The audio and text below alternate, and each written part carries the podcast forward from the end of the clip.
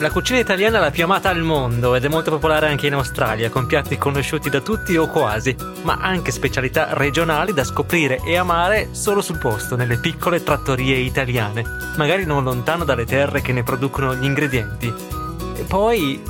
e, poi ci sono loro. I segreti nascosti, i piatti che si condividono solo in famiglia o nei ristoranti più tradizionali, che non finiscono spesso su Instagram rari, confinati in zone ristrette, a volte illegali, ma adorati e parte dell'identità stessa per alcuni italiani. Ma nessun altro lo sa. Sono Massimiliano Google e in questa serie podcast vi racconterò la storia di sei piatti. A little bit disgusting, actually. I like it too much. Oh my god, yeah! Delicious bruttini magari, ma che offrono un ritratto inedito dell'Italia, della cucina italiana e dell'amore degli italiani per il cibo. Perché si sa, ogni scarrafone è bello a mamma sua. Napoli, la cucina napoletana è tra le più amate nel mondo, con la regina della cucina italiana, naturalmente, la pizza meravigliosi anche i tanti dolci, troppi da elencare. E oggi ve ne raccontiamo uno che a Napoli è tipico del carnevale e che già nel nome sorprende, a sentirlo non sembrerebbe un dolce. E invece... Chocolate mousse or something like that? Yeah, that's what I can see there. That looks absolutely amazing, yes. I'd very much like to try that.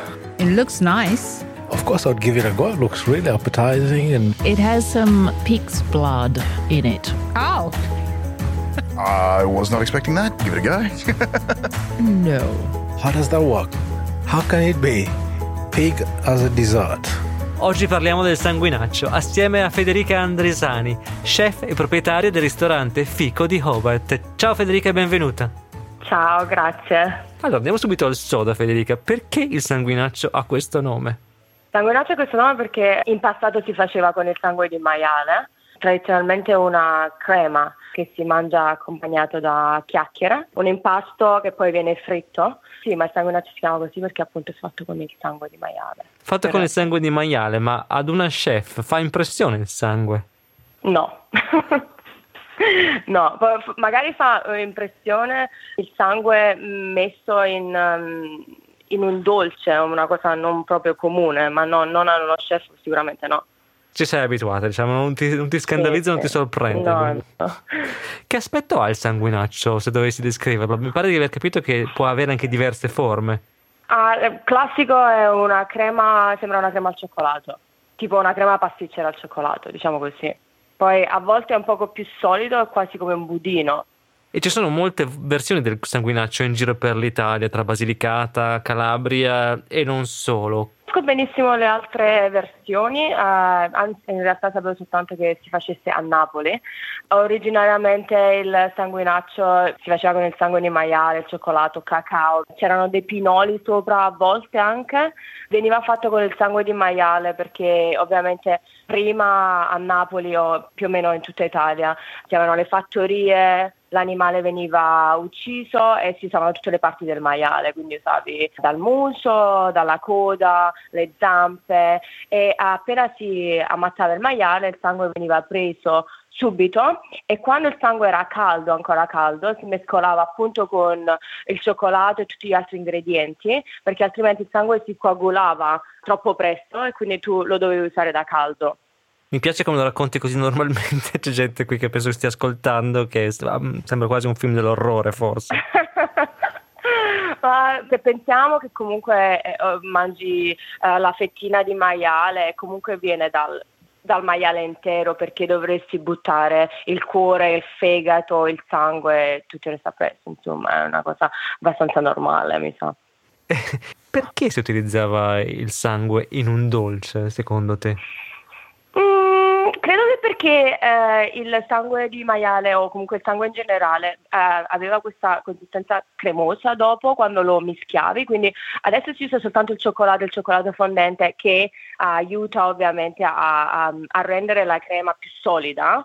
E credo che appunto sono quasi sicura che il sangue uh, aiutasse la consistenza del, del, dolce più che altro, invece di usare tipo la farina di mais o troppo cioccolato, si usava il sangue. E ora che appunto il sangue di maiale è illegale, non si può vendere più in Italia, viene sostituito in che modo? Viene sostituito soltanto, cioè è quasi come se fosse una crema pasticcera con il cioccolato. Cioè, gli ingredienti sono soltanto zucchero, cioccolato, farina, latte, cacao amaro e a volte si usa anche la cannella in polvere. L'addensante è la, la farina. farina, esatto. Sì. Un po' diverso dal sangue, ok. Un po' diverso. Chi mangia o o beve sangue è un mostro nel nostro immaginario. Ma mangiare carne, con l'esclusione di chi è vegetariano o vegano, è perfettamente normale. Come si spiega? Non con la logica. Infatti il sangue contiene proteine, ferro, vitamina D e molti altri nutrienti e costituisce una componente importante nel peso dell'animale, anche più del 10%. Ne ho parlato con il professor Lou Hoffman, che insegna scienza della carne all'Università del Queensland. A volte dico che non si dovrebbe criticare l'agricoltura con la bocca piena a pancia piena e credo che invece sia quello che succede. Se pensiamo ai nostri antenati, quando uccidevano un animale, ne utilizzavano tutto quello che potevano, compreso il sangue. Il sangue ha un altissimo contenuto di ferro e molte diete, specie nei paesi occidentali, sono carenti in ferro. Il sangue è un'ottima fonte di ferro biodisponibile facilmente assorbibile dal corpo umano. Uno dei problemi delle diete occidentali è che non assumiamo ferro a sufficienza perché ci stiamo allontanando da una dieta in cui la carne rossa è prevalente preferendo la carne bianca. Ci sono ancora piatti e paesi in cui il sangue è utilizzato come alimento. Nell'Africa orientale, ad esempio, il sangue viene estratto dalle mucche e usato assieme al latte. Mischiato al latte il sangue diventa una bevanda, una specie di sana bevanda fresca. Il punto con il sangue è che deve essere utilizzato rapidamente dopo essere stato raccolto, cotto, congelato o qualsiasi altro processo, altrimenti potrebbe essere terreno fertile per i microbi.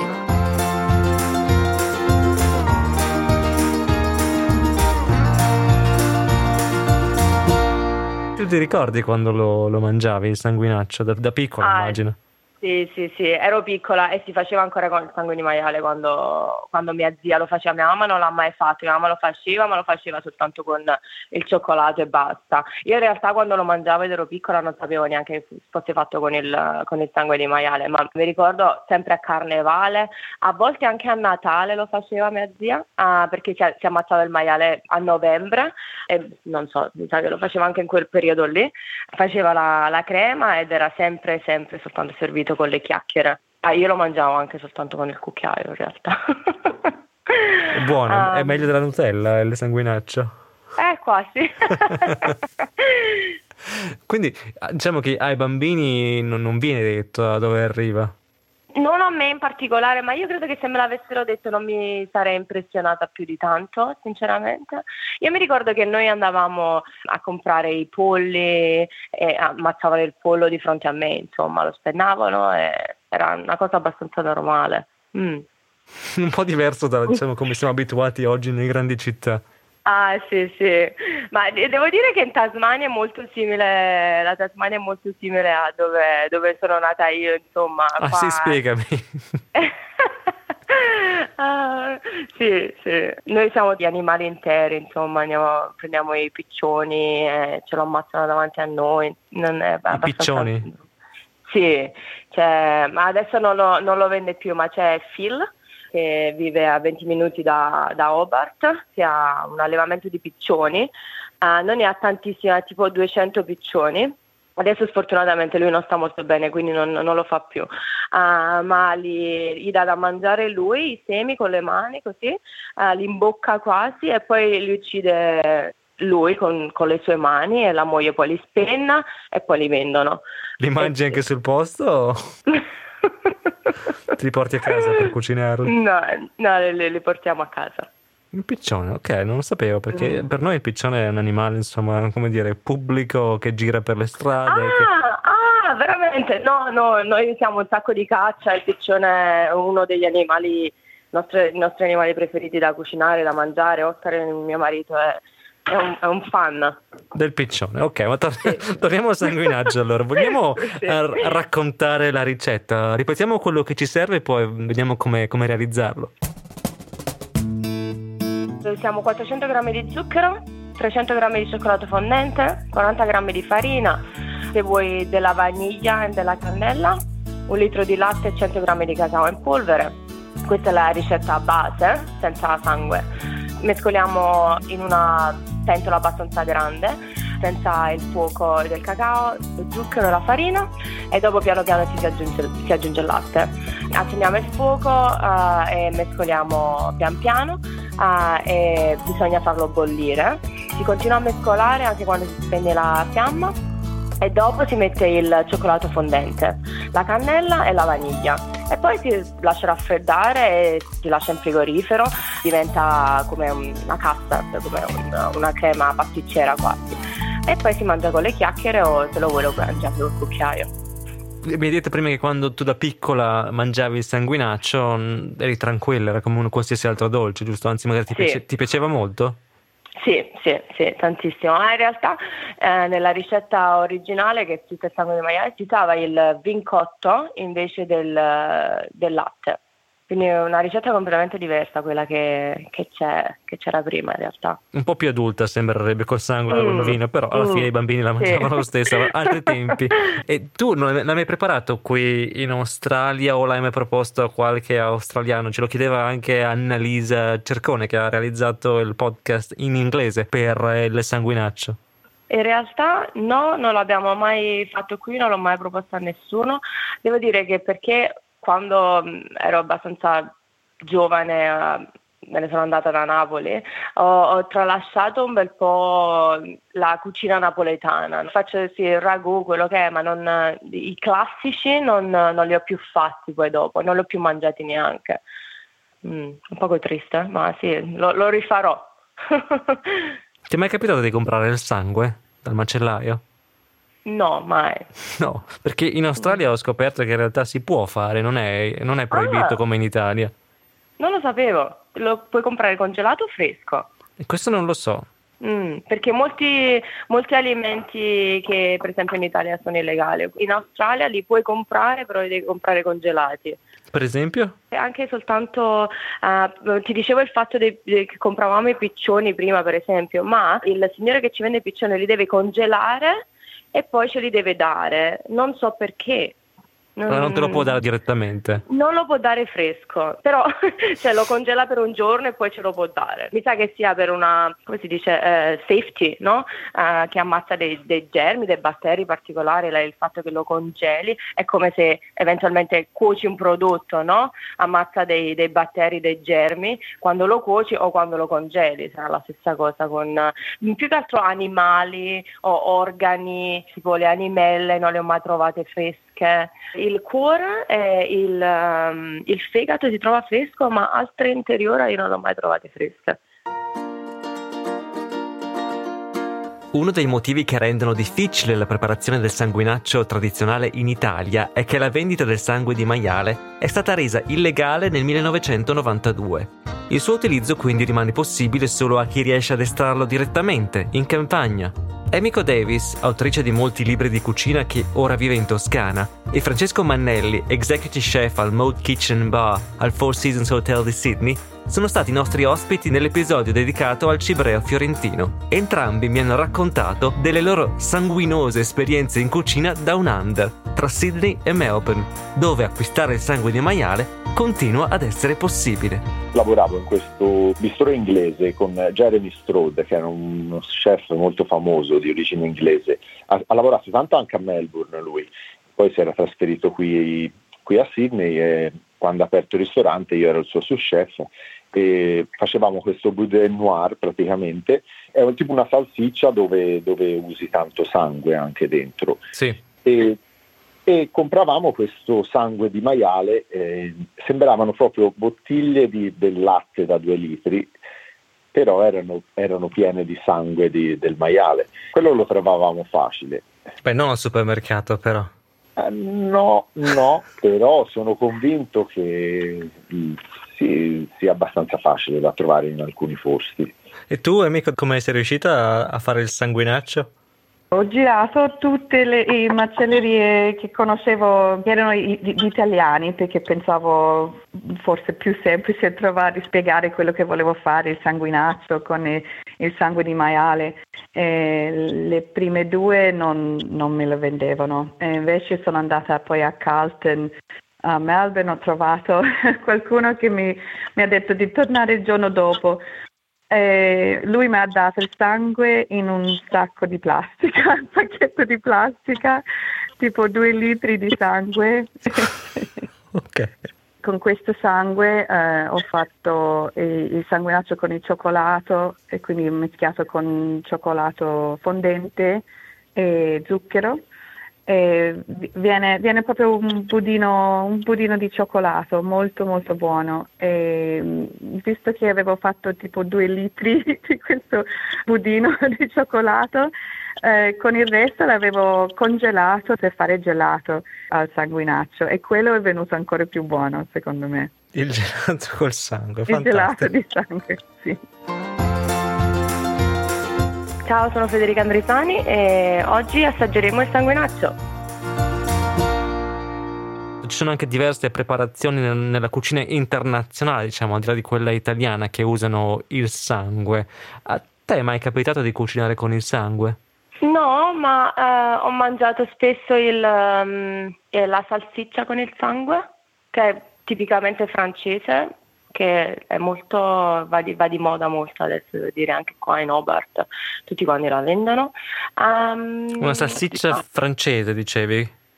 Sì, è, è classica francese, eh, boudin noir. E piace molto a Hobart in questo... in Sì, questo- sì, fanno sandwich con la... Sì, poco strano, ma, no, ma, ma è buona però, eh. In realtà non, non sa molto di interiora, non sa, non sa di sangue, non è molto ferrosa, molto buona. perché mi ci mettono piace, un non sacco di è, non è molto ferrosa, mi piace. no, perché il sangue ha questo Eh, certo. ferroso.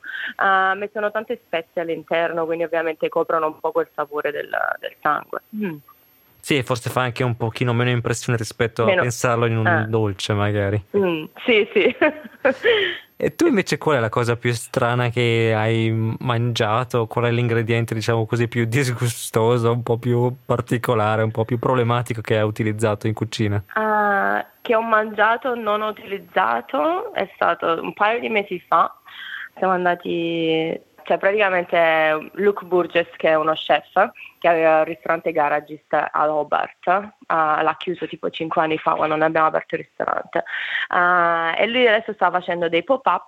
E abbiamo, lui ha cucinato per noi e per il nostro staff e ci ha servito questo, questo piatto che ci ha detto dopo cosa fosse, dopo aver mangiato un paio di Sì, si cucchiai. fa spesso così, che cos'era?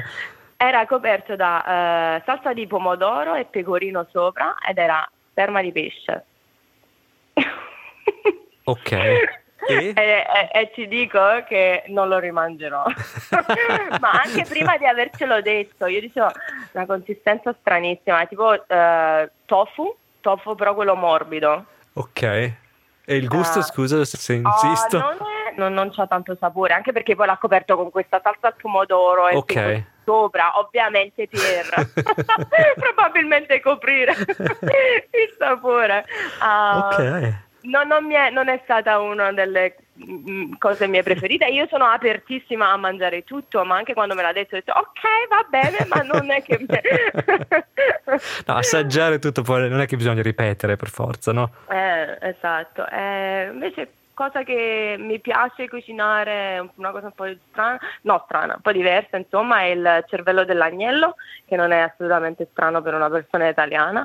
E lo- noi lo facciamo in tempura. Beh, per qualcuno con, Eh sì, sì. Eh, noi lo facciamo, l'abbiamo fatto in tempura all'inizio, poi dopo l'abbiamo usato in dei tortelli. Abbiamo fatto una mousse di cervello, l'abbiamo abbiamo messo in dei tortelli. E in realtà è piaciuto tantissimo. Che forse Eh, nel eh. tortello diciamo che non sai più che cos'è in realtà, no? In ecco, realtà sì, però è, è vera- solo e soltanto il cervello, cioè una mousse che fai con il cervello, ma la cosa buona del cervello è che non ha un sapore troppo forte, ma eh, la consistenza, perché è molto morbido, soffice. Immagino la gente che ci ascolta, dopo il sangue pure il cervello morbido, lo sperma del pesce, che diranno ma cosa si mangia?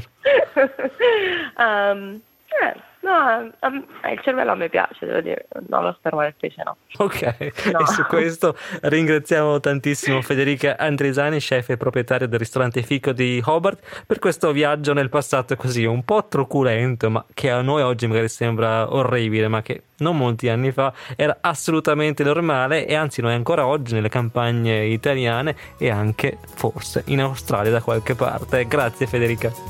Grazie a te. Grazie per averci seguito in questo viaggio. Potete riascoltare Scarrafoni in cucina sulla vostra app per podcast preferita o direttamente sulla app SBS Radio. Sono Massimiliano Gugole, conduttore ed autore di questo podcast, realizzato con il supporto della produttrice esecutiva di SBS Italian Magica Fossati e con la collaborazione di Max Gosford, Rachel Sidley, Caroline Gates e John Dexter. Un ringraziamento speciale alla squadra di SBS Food per il loro aiuto. Scopri altri podcast e articoli di SBS Italian sul sito sbs.com.au barra Italian.